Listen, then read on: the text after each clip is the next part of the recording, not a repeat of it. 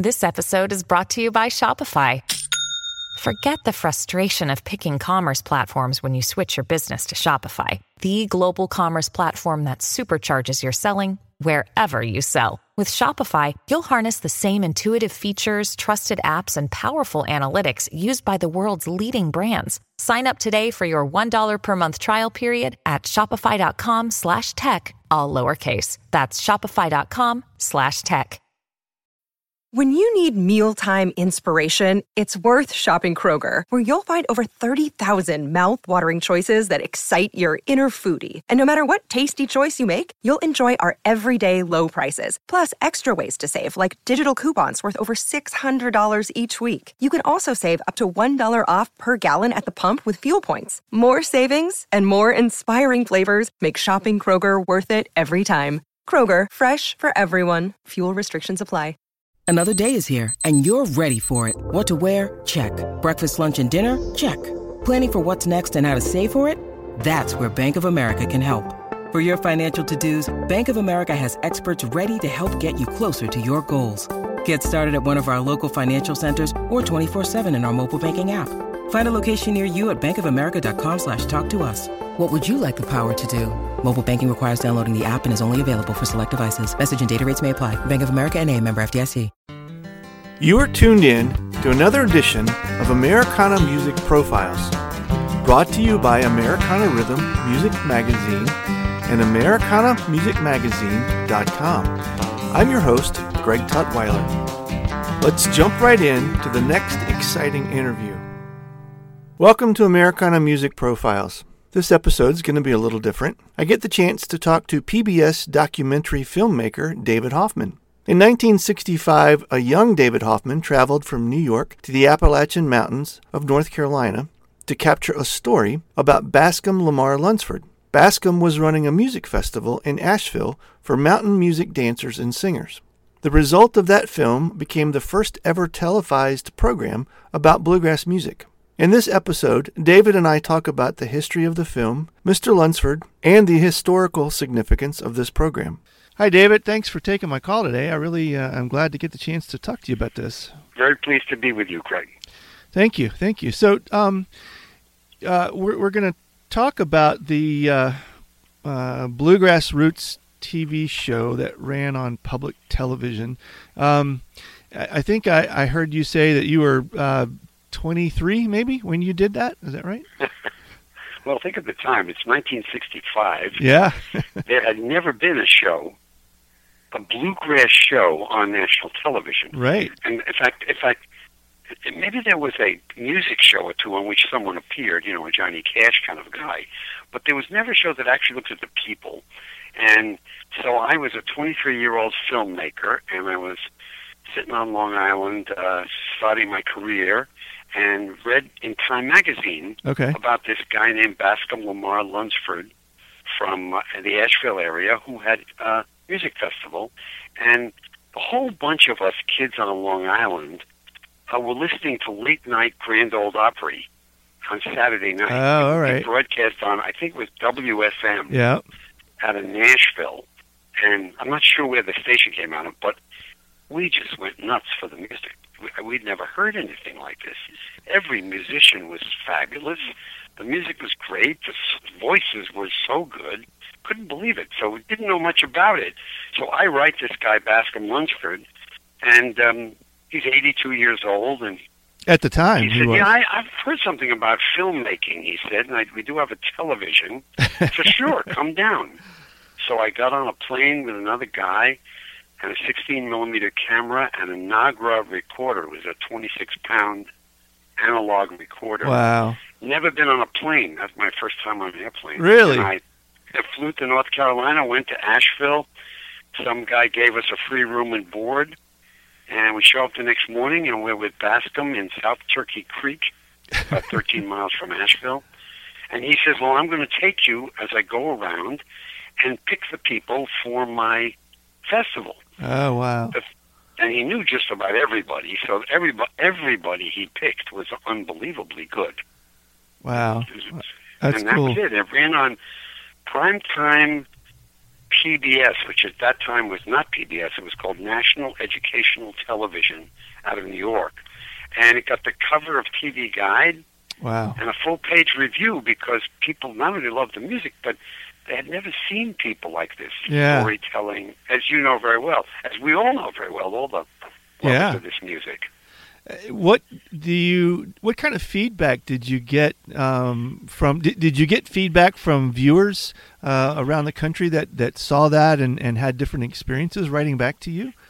There wasn't any time that wasn't that was before the time when that kind of thing occurred. Uh-huh. Certainly on national educational television. Okay. But Bascom and his people loved it. They had no idea they were that good. They were that entertaining. Oh, okay. You Okay. know, they saw themselves as just performing. Yeah, Bascom said they were good, but now they were on film and they watched themselves. And everybody always thought they could have looked better. And my camera was 49 pounds and had a battery pack, and so it was pretty primitive. And I was just learning my craft. Yeah. Yeah. Wow.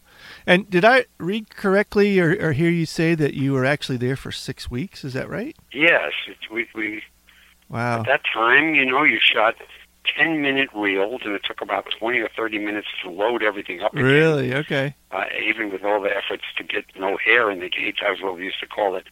I got constant hairs in the gate. That was a big drag. Um, you can see that in some of the footage. But the thing is so much a classic that I don't know if you're aware of this, but about 10 years ago, the Library of Congress came to me and said, We'd like to buy the original when you die Oh, wow. and we'll pay you now. awesome. So they had to have an act of Congress, and they bought it from me. So when I pass on, um, it goes to Washington, and that's that's part of American history. Wow, that is so cool. Did did the um the folks that were in the film d- did they have a concept of what was going on when you were shooting? I mean, had they seen uh, been around anybody doing that type of production before? No, no one had. I mean, Alan Lomax people. He had come with a tape recorder, you Right. know, he and his dad, Right. some years before. But they never recorded these people. They were they were more the, the groups and the larger groups than Bascom. Bascom was sort of the real underground thing. So no, that and once they I came with Bascom A and B, I loved the music, and even though I was a New Yorker, nobody really minded that. They thought that was kind of funny Yeah. and um, they were super friendly to me and very cooperative. And I just was thrilled to record it. Then I've loved it ever since. I still love that music and those people. Was this a, a culture shock for you to come from New York into the rural parts of the Carolina like that? Um, well, you know, now I know myself because I'm 78 years old. I didn't know this then, but my whole life as a filmmaker has been about culture. Okay. So there is no culture that I've ever been in that I didn't feel uh, comfortable, Uh-huh. wonderful. Uh-huh. I've been in some pretty rough cultures, but I've never been in a culture as rich, as you know well, as rich uh, in terms of storytelling, Right. music, dance, art form, humor Yeah. Yeah. as as uh, the mountains of North Carolina. I don't know about the rest of Appalachia. I never went to Kentucky or West Virginia. That may be somewhat different, but in North Carolina, that culture was and still is because I hear from grandchildren Sure, of the people yeah. in the film, yeah. And that the culture's just booming. I mean, there's lots of young people doing it. Well, for those folks, what what you were uh, trying to bring out to the rest of the world was everyday life to them. That that was just entertainment. You know, where we might watch a football or basketball game, they got together and sang and danced. That's So, right. Yeah. So that that's uh, to be able to capture and, that. And here was the th- here was the thing, the culture that I that I uh, spent 25 years of my life in is rural Maine. Okay. And in rural Maine, one of the nice things about that culture is that young people and old people both respect each other.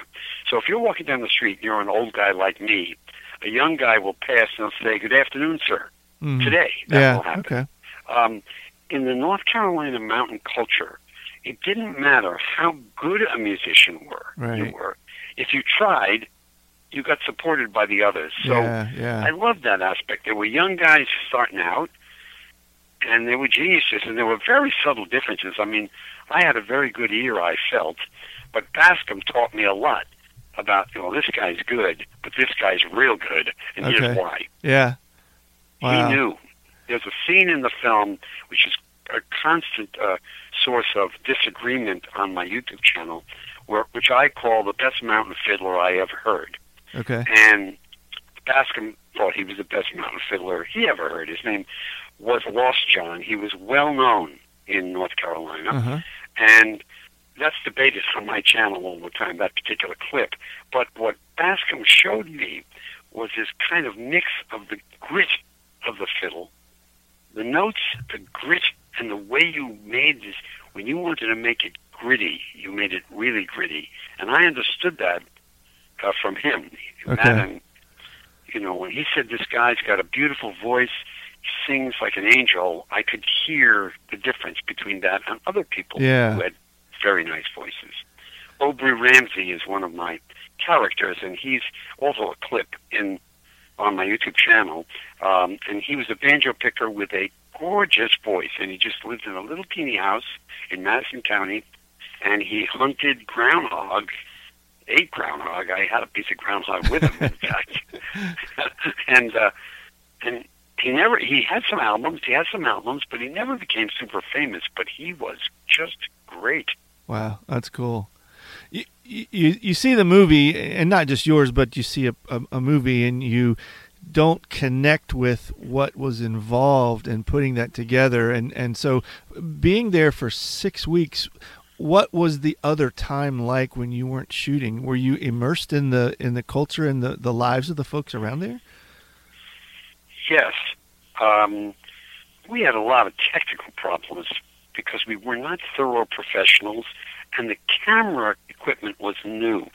The first guy who made a professional movie with these kind of handheld 16 millimeter cameras, they were very heavy, um, was only made two years before. Oh wow, And okay, he was a New York documentary filmmaker, much older than me. And he did a show on the Kennedys, behind the scene on John Kennedy in the White House. And I saw that show. So I was in college at that time. And I rented one of those cameras and I tried it. So a lot of the time we spent with our equipment trying to make to line to load up the camera. Each reel was about 20 minutes. So you had to clean it and then you ran it through all these little loops and things and mm, mm. it was pretty tough. Yeah. And then when you got all done, you kind of closed it up, and then you got everything ready. And there was a wire between the microphone and the tape recorder and the camera, so they we always had to be close together, me and the other guy I made it with. okay. And there was just the two of us. And of course, at that time, you're you're not even sure what you're getting when you get done shooting, right? Because that all has Uh, to be developed. And yes. There yeah. wasn't a reflex camera; it didn't exist. So you're looking at a tube that comes out of the side of the camera, which you hope is what the camera is Yeah. recording. yeah, Yeah. right. And and not And even I- of I your didn't lighting or anything. understand the zoom. Okay. I, I'd never had a zoom lens, and there's quite a few zooms in the in the film, and people get quickly used to it because the material is now so classic. right. But right. I sure didn't like that. I never zoomed again when I got back to New York, and I had it processed in a laboratory, and came out, and they made you a print a copy which you could edit. And I saw all those zooms. I didn't like that very much. Um, did you get a chance to experience one of his festivals? See some of these folks on stage? No. There is footage from the 1950s. I have a little bit of it on my YouTube channel. A German television crew came to Bascom's festival and they've recorded just a bit, and it's really classic. Um, it's kind of like the Grand Ole Opry in a way. The audience cheers and laughs. I felt, and I, I'm quite convinced, that the seeing people in their natural environment is very different than seeing them on stage. Sure. Yeah, I agree. That was the uniqueness of driving around with the equipment and going with Bascom. There's nobody who, you know, actually even ever felt uncomfortable being filmed. They just nobody ever seen themselves on film. Yeah. The um this the the dance scene and some of the other scenes, uh, uh, you know, a lot of them in the film, of course, are, are kind of short clips of. I, I'm guessing which was longer uh, um, moments of time when you were actually there, right? Right. So was that a uh, a dance party at the house that, that went on for a while? Well, we or- Bascom and I talked out scenes, Oh, okay. and he felt that dance was part of the story. Yeah.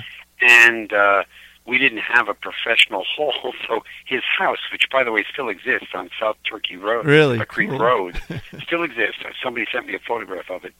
So we rolled up the carpet. It was wood floor. Don't know what it did to the wood floor.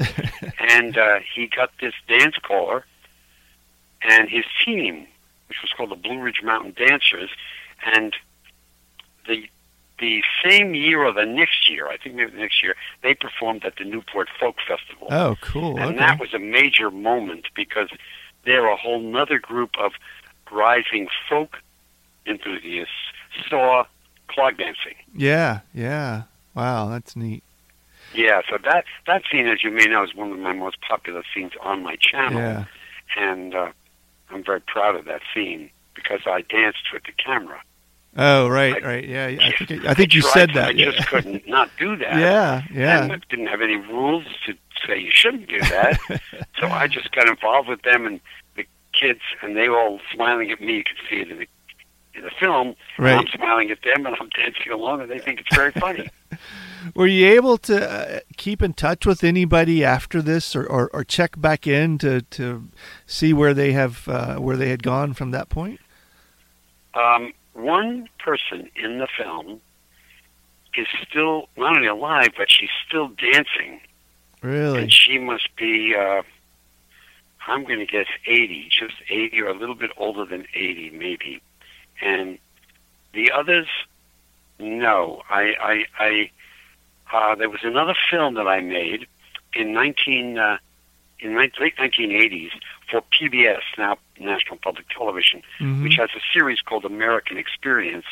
And I made an American Experience show on Bascom Lamar Lunsford, who is then long gone, and why he did what he did. And that film, which you can also see, it's called Bascom Lamar Lunsford. Um, and that that film, um, I went back and I interviewed some of the people who were in the original film. Oh, So right. Aubrey Okay. Ramsey as an old man is in that film, and uh, Dance Caller, whose name I don't remember, is also in that film. And Bascom's children are in that film who remembered the film. Some of them were kids, some of them weren't alive yet. Hmm. Hmm. Did did So I they did get that chance, yeah. did did the folks there get a chance to see the the the No. film in its entirety? No. No. No. At the Wow. time, almost nobody had a television set. Bascom had one. I saw that in the video. yeah, Bascom had a television, and so he saw it, and from and his comment about it after was pretty good. really? But I found that at that time, a lot of um, the people I filmed in those years, when they actually saw themselves, they thought I had done a pretty good job. Thought their arms looked wrong, or something was wrong, or I should have done that different, or they should have Uh, done that yeah. different. It- Now we're all filmed so much that used to all kinds of eras that people weren't at that time. Right, right, yeah. And I did I think I read where you have made some other bluegrass oriented films too outside of this, right? Right. Aside from making the one for American Experience on Bascom and about what motivated him, which I think is important, Craig. What was the motivator? But other than that, I was fortunate enough to propose to PBS in 1972 that I make a film on Earl Scruggs, who they had never heard of, Right. but who was giant. Of Yeah, for sure, The yeah. moment when we contacted Earl to make that film, uh, Earl was broadening his base. He had played with Flatt and Scruggs. He had played with uh, uh, so many different people by that point that he decided he was going to stretch out the banjo and see who else he could play with. So we went on the road with him and created Earl Scruggs, His Family and Friends, Mm. which is a classic album now made from my recordings Right. and he was and Bob Dylan is in that, and Joan Baez and Doc Watson, and uh, several of the old time uh, the Morris Brothers, old timers who were much older than Earl. Uh-huh. So I made that. That was a 90 minute television special. And that was a great film. Uh, that was a, a PBS film. special as well, right? Yes, it ran on PBS, but more importantly, it's today kind of a, the only, it's the only real documentary on Earl. Okay. He wasn't very comfortable being filmed. He didn't like being filmed. Hmm. Wonderful man. Hmm. God, what a great person. And of course, just thinking right now about it, that, um, of course, Earl passed on. Doc passed on. They were beautiful friends. Yeah, right. A lot of those Uh, old guys are Earl's son Stevie committed suicide. Mm. I, he's in my film. Uh, Randy, the great Randy Scruggs, Earl's son, the incredible studio guitarist, and Hmm. played. He's 16 in my film. Hmm. He passed on, and I think this Gary is also dead. Wow. So Wow. that's kind of sad. Yeah, And plus Louise, yeah. Earl's wife. But boy, what a great man! Yeah. Uh, Great man because he was generous with everyone, really respected everyone. He was a farmer guy turned great musician who never thought that he was one little milli step better than anybody else. Hmm. Hmm. That's Yeah. a real value to me. Yeah. I, I cherish that. Well, I feel like a lot of folks in the bluegrass music industry. You mentioned something about the people there and how it was it was more about if you if you just put your heart into it, they they were okay with that. You know, obviously there's levels of of talent, but in the bluegrass world, it, it there's a lot of camaraderie, and it's um, people enjoy hearing somebody that's really good, but they're also That's very true. accepting of those that are just learning or becoming That's good. true. Yeah. Well, one not. I mean, one guy. I, I, he's in my film, Earl Scruggs' film, who didn't have that was Bill Monroe. Bill Monroe was an egomaniac, you know, and I met him and spent time with him. And Earl told me that. I mean, in my film, he Earl, um, Bill introduces Earl in the scene, and he says he's the second banjo picker that ever played for me. And that would be typical of Monroe. Yeah. Making certain somebody he's not the first of anything. Right, right, right. Yeah, Um, yeah, yeah. Very much I a perfectionist. Bill Monroe's music is beyond magnificent. Sure. Yeah. Uh, I, w- I want to back up. You, you mentioned something um, about the the uh, uh, the motivator and and That's really important. So Yeah. I had to when when when PBS hired me for that, I had to figure out what that motivator was. And I went back over my footage and I read all of Bascom's stuff and I realized that the motivator was he despised how the mountain people were being portrayed. Mm, He okay. despised it. He had read the early stuff that had been talked about these people being marrying brothers and sisters, being stupid, uh, being back up in the hills just drinking moonshine. None of which I saw. I did see some rough stuff, but nothing like what was described as the prejudices against these Right, people. yeah. Some of which still goes on today. Right. So for him, Beverly Hillbillies was disgusting I see. Yeah, I would it think was so. it, Yeah. it kind of made fun of his people, and Yeah. he was d- determined not to have that be the case. To show respect for the music and the dance and the culture and the humor and the way that they spoke. Yeah, Well, I th- I think I read where that is why you see him on film in a in a dress shirt and tie uh, to to help right. portray that image forward. that's that's absolutely right. Yeah, show respect. Yeah, Right. and he felt it, and we certainly my my film my sound man and I we felt total respect. I was changed by that because Yeah. I saw a culture that cherished the art form as a part of life. Right. Yeah. You know, and I'd come from a classical music scene in New York where uh, these people were different. They were superior in some Yeah, ways. They yeah. were playing Bach and Beethoven. Yeah. Any any thoughts of of uh, doing a uh, a part two or a retrospect of uh, where Well, they are know, now? Greg, there's probably thousands of people on my YouTube channel who have asked about that. Yeah. And here I am, 78 years old, perfectly healthy. I still could do it, and I should do it, but it's just too expensive, and there's nobody to pay for it. I mean, Yeah. in those days, it, it was cheap-ish, and and and the, and, and the television systems really cared. Yeah. Nowadays, it's a show every night, next show next night, I love Netflix documentaries and I love HBO documentaries. They're really good, but they want you know murder and Right. Titanic sinking and Yeah. really yeah. rough stuff.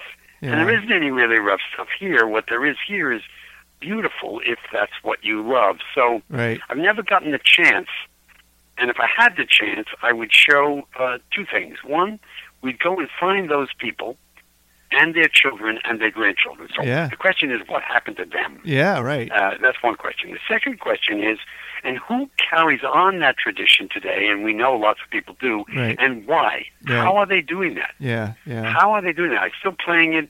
Of course, they play it in church, but that's the religious side of, of Right. um, the music. The gospel, How, yeah. how are they families carrying it on? Yeah. I mean, Yeah. I couldn't believe Randy Scruggs when he was 16. He picked up the guitar at seven. His father taught him a few things, but not much. But it was completely around him. That music was around him. Sure. so, yeah. Yeah. like so many of those musicians, he learned it having it around him. yeah. And Yeah. that that um, I'd love to do it. Yeah, Yeah. Yeah. it should well, be done because fifty percent of the comments on my clips say, "Oh God, this is a great time. A shame that it's not there anymore," and Yeah. they're just wrong. Yeah. Yeah. True.